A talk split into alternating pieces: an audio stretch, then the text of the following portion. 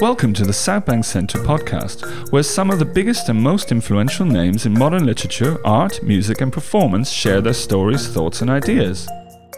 In this podcast, we'll bring you a talk from this year's Being a Man Festival by writer, public speaker, and activist Kevin Powell. You'll hear him talk about his new autobiography, The Education of Kevin Powell, about a boy's journey into manhood. For more podcasts and videos from this year's festival, go to southbankcentre.co.uk forward slash BAM and join the conversation on Twitter with hashtag BeingAManFest. Welcome, everybody. My name is Jude Kelly. I'm the artistic director of the Southbank Centre. And actually, strange as it may seem, three years ago, I said, I think we should do a festival called Being a Man. It is quite difficult for all of us to talk about personal things, and especially things to do with what worries us or what our identity is. Also, there was some really horrible statistics which are still with us, which is that the main cause of death of boys and men under 49 in this country is suicide. And that's a terrible thing to think that somebody would rather kill themselves than find another way out. And sometimes, you know, talking, sharing, thinking, rethinking is another way out. You know, boys and men are fantastic, absolutely fantastic. That's as a woman speaking. But when we've had the first festival, there were many boys and men who just were saying it's great to have a chance to talk stuff out and to celebrate things that are about male culture as it currently is, and also to question things about male culture as it currently is. So this weekend is about this time, space, and permission for boys and men to talk about stuff of all kinds, and for girls and women to be there to support that talking we, for the last three years, have been trying to get Kevin Powell to come and do this talking with us because he's a, an enormously respected activist in the US and all across the world, based on his own life experience, which he's going to talk about, of dealing with conflicting ideas, with issues to do with violence, with issues to do with what a man is, what super masculinity is, etc. He's written this fantastic book called The Education of Kevin Powell a boy's journey into manhood. And he's regularly now talking about many of the issues which are very current. So please welcome Kevin Powell.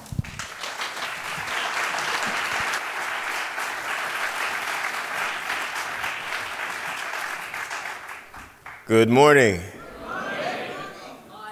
I want to thank God for this opportunity first and foremost. I'm, I'm really honored to be here as I always say, I'm a Christian, but if you're Jewish, if you're Muslim, even if you're atheist or agnostic, you have that right as well.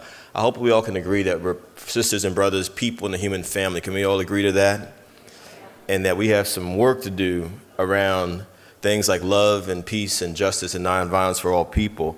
I want to talk very briefly on the topic of redefining manhood. This is important because something that a great actress from here in the UK, Emma Thompson said a few weeks ago that there's a crisis of manhood. What's happening in the UK? What's happening in America? What's happening around the world? My wife and I were traveling from Cardiff, Wales just this morning on the train. I was reading one of the local newspapers, and I saw at least four articles referencing rape in England and Wales, referencing sexual assault in the UK, I can tell you all that we have a president of the United States, we don't need to say his name, who has a long list of women who have accused him of being a sexual predator. But somehow or another, he still was elected president of the United States. I mean, my gosh, America, one of our chief exports is our culture coming out of Hollywood. It started with Harvey, Harvey Weinstein. What is going on? Almost every single day, there's someone in politics, in sports, in entertainment, in corporate America, who identifies as a male who's being accused of some form of sexual violence or sexual harassment. It feels like what we had in America back in the 1950s and 1960s, this massive civil rights movement. It feels like what women had in America and around the world, a feminist, the feminist movement. The difference to me is that we as men are really being challenged in a very different kind of way. We need to really think about how we define or redefine manhood. Emma Thompson is right.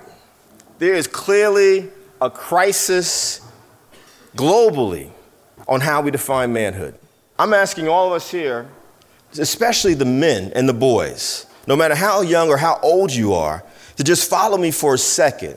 Because I think we cannot get to the root of this situation, this crisis of what it is to be a man, if we're not willing to take a hard look in the mirror.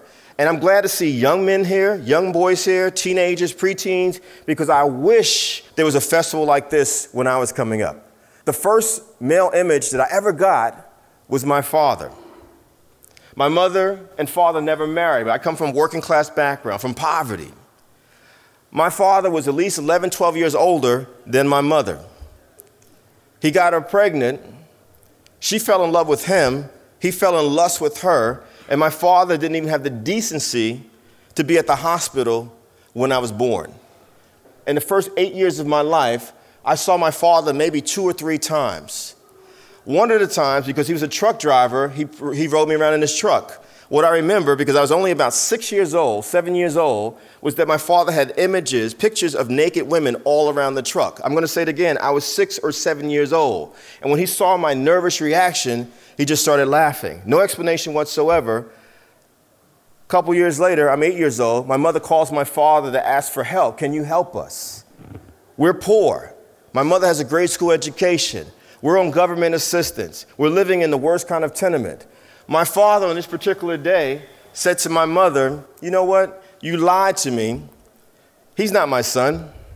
I'm not going to give you a nickel for him ever again. And he hung up the phone on my mother.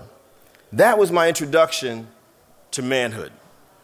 If we're honest, younger men, boys, and grown men in this room will be honest about the fact, unless you had a teacher or teachers or a school or a parent or parents or mentor or mentors who taught you differently, most of us grew up from the time we started school right up to the university level not learning anything about the contributions of women and girls to this country, to my country, to anywhere in the world.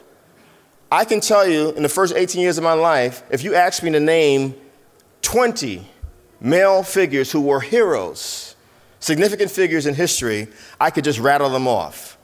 But if you said, well, name me 20 women, I would say Florence Nightingale. I'd probably say Helen Keller. I'd probably say Madame Curie. I'd probably say Rosa Parks. And then it would fall off because I couldn't say anyone else. It's also our religious institutions. In the black community that I come from in America, women dominate what we call the black church. But the preacher, more times than not, a man. All the folks in leadership positions, men. Patriarchy, male domination, male privilege was the order of the day. Some of you all know what I'm talking about. But it didn't stop there. We know in the mass media culture, popular culture, the destructive images of women and girls. If you watch a movie or a TV show, are there at least two women characters in the movie or TV show who are speaking for themselves, number one, and speaking to each other, and none of the conversations involve men? We're like, wow, are they anything other than sex objects over here or caretakers or mother figures over there? We don't stop there. Our own families and communities. Where I come from, there's something called male policing in our communities, male policing in our communities, where even if you're a young boy, you're encouraged. One, the assumption is all of us are heterosexual, cisgendered, and that if we're going to really be men, quote unquote, then we need to pursue, even before we're in puberty, girls. Are y'all with me out there? What ends up happening is things like what I did as a little boy. You start touching girls inappropriately. You start talking about running trains on girls. This is American language, but it actually means gang rape. Little boys calling girls BITCHs or HOs, or as we say in America, thoughts.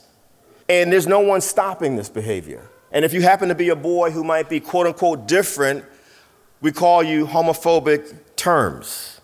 This is male policing, and it happens in our sports world. I grew up an athlete. I love sports, but I can't tell you how many times that quote unquote locker room talk that Donald Trump talked about, it actually permeates all of our spaces for men and boys. We wonder why one out of three women and girls on the planet will be the victims of some form of sexual violence in their lifetimes.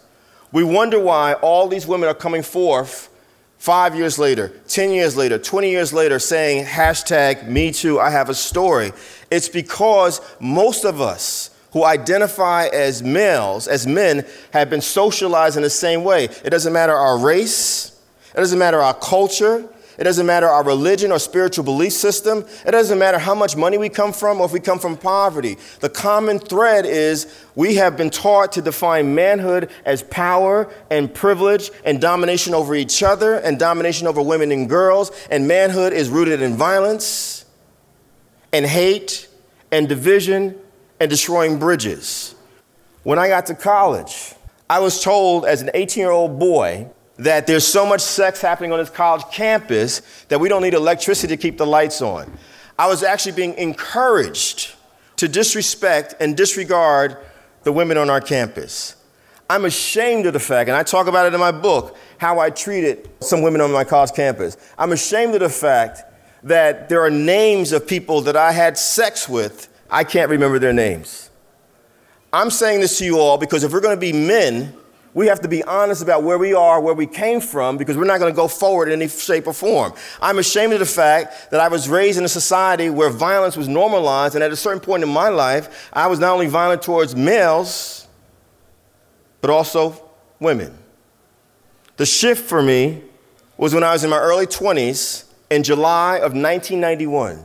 I was living with a girlfriend who was also a writer like myself, also an activist like myself. And here I was, this activist who talked about race and racism as a black man all the time. But if you try to address sexism with me, I would shove it away. I would push it away, just like we, a lot of us men today, don't want to hear women talking about sexism.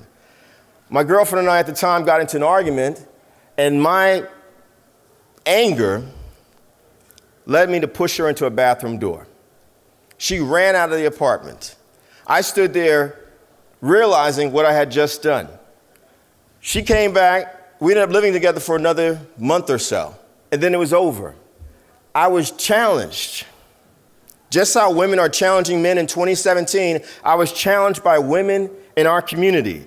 You're a hypocrite, Kevin Powell, to think that you are a man, that you're some sort of social justice person. You say that you're about equality, but then you engage in this kind of behavior.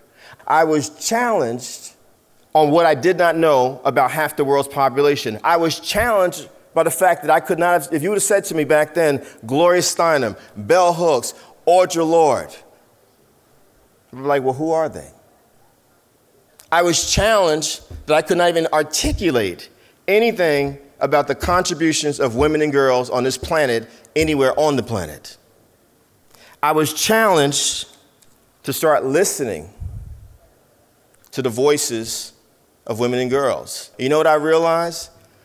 All those years I was being raised by my mother and my aunts and my grandmother, while I heard them over and over again tell stories, I was never really listening. We've got to redefine manhood immediately. There's a crisis in manhood. No more of that men don't cry, boys don't cry, no, if you really are in touch with your humanity, no matter how you identify yourself gender wise, you have to be able to express a range of emotions. For example, when I was growing up, I knew I wanted to be a writer since I was 11 or 12 years old. I love the arts. That's why I'm happy to be in Southbank Centre. I love the arts. But because I was told boys don't express themselves in certain kinds of ways, I literally kept that to myself until I was 18 years old because I'm like, well, I just need to be an athlete. I just need to focus on the masculine, the, the, the aggressive stuff. No. Manhood, redefined, does need to be about peace. It does need to be about love. It does need to be about nonviolence. There's something wrong with this world when you look at all the conflicts happening, and most of it is instigated by those of us who identify as males. I don't have time to sugarcoat this because I'm working with men in America all the time, and I see all of this angst and hostility and confusion because most of us don't even realize that we're living in this box or what I call, or what we call, a male prison. We got to also understand what it is to be an ally. And so, something that we've got to develop as male, men and boys is this word called empathy. We will never, never, never know what it's like to be a woman or girl, but we do need to learn how to have empathy for their stories and what they go through. As long as sexism is alive and well on this planet, we have got to be allies. And sexism is not going to end until we men and boys make it. And it's not going to be on the women and girls, it's on us because we benefit from it and we are the ones who are the perpetrators of it. We also need to recognize that there are certain things that destroy men and boys over and over again. Power destroys us. Look at Parliament, look at the United States Congress, look at Hollywood. What these men have in common is an addiction to power.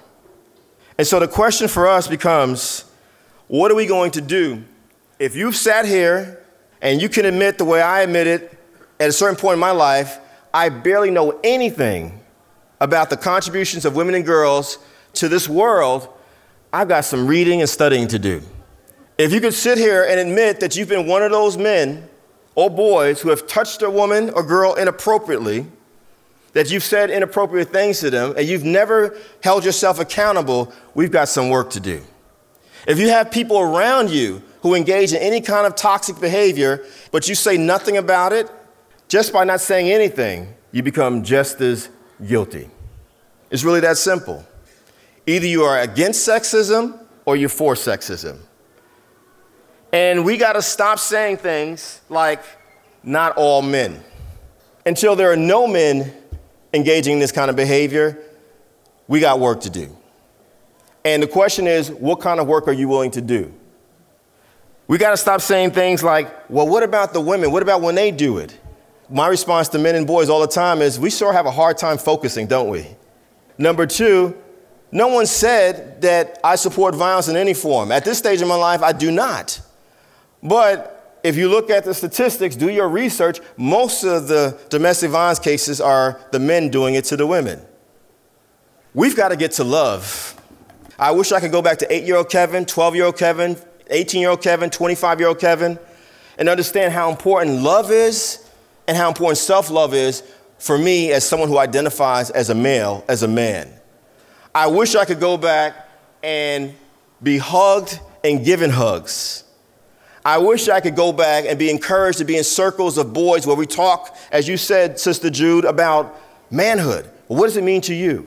So we can actually engage in conversation. And I think we do ourselves a disservice as men and boys or anyone who's a man if we do not encourage healthy conversations about what it is to be a man. Honestly, in 2017, I'm like, man, am I going forward? Am I going backwards? But the one thing that I can say is constant for me now is that I am self accountable. I'm not afraid to look in the mirror. I'm not afraid to listen to my wife, even when it may be uncomfortable at times, or other people, and say, hey, you can be better than this. You can be a different kind of man if you're willing to do the work, and we've got to do the work. And I'm saying this with love to all the men out there and to the boys out there because I believe in us just the way Jude believes in us. And when Jude was speaking, in spite of everything, I still love men and boys. And so, what I think about now as I do this work, as I go forward, and what I want you all to think about if you're 12, if you're 15, if you're 18, if you're 30, if you're 40, if you're 50, if you're older, is my behavior contributing to a new definition of manhood, to a new definition of humanity, to a new de- definition of love? Or is my behavior contributing to business as usual? That's what we got to think about. That's what being a man means to me. Thank you all very much.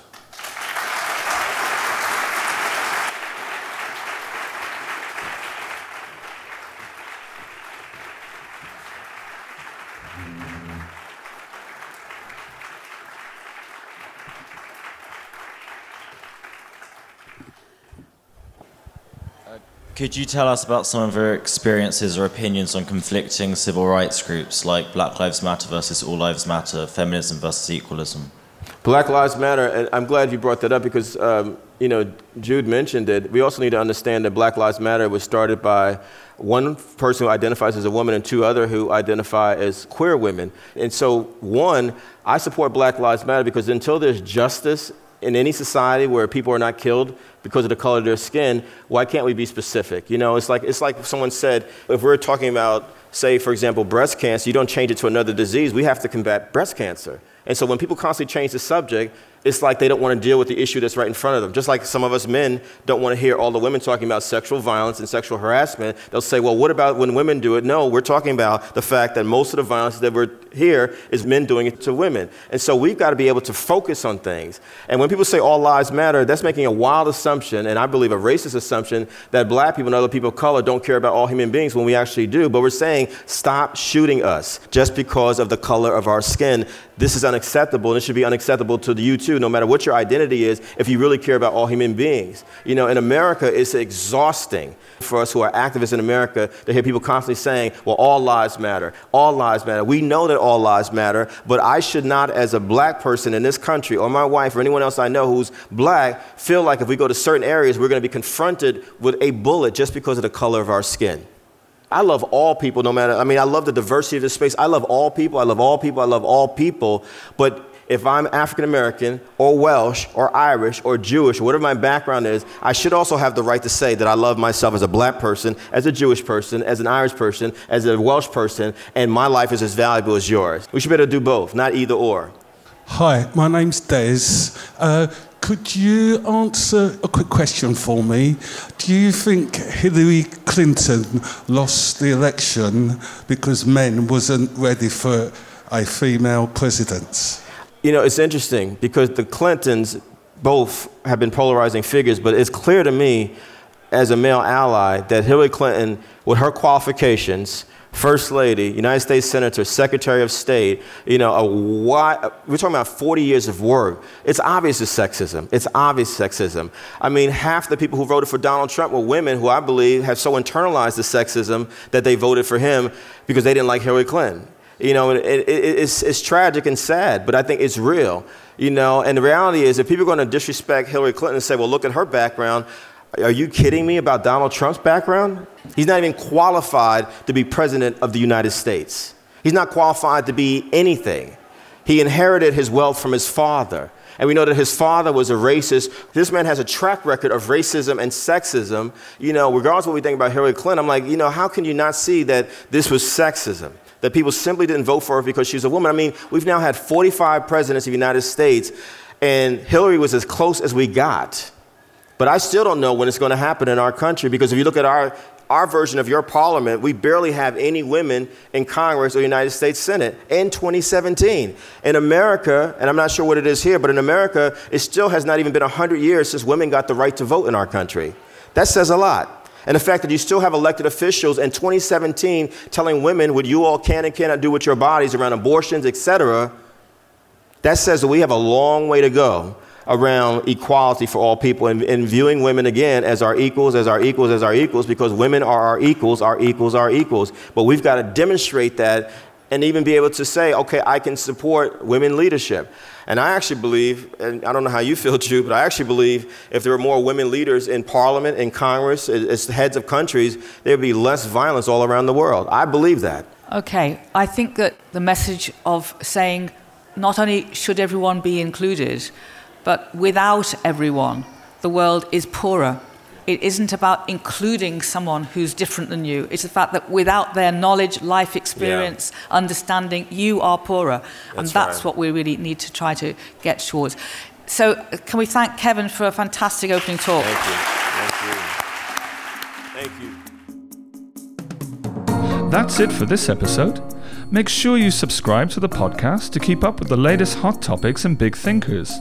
For more information on what's going on at our venues, visit southbankcentre.co.uk or look us up on Facebook, Twitter, or Instagram.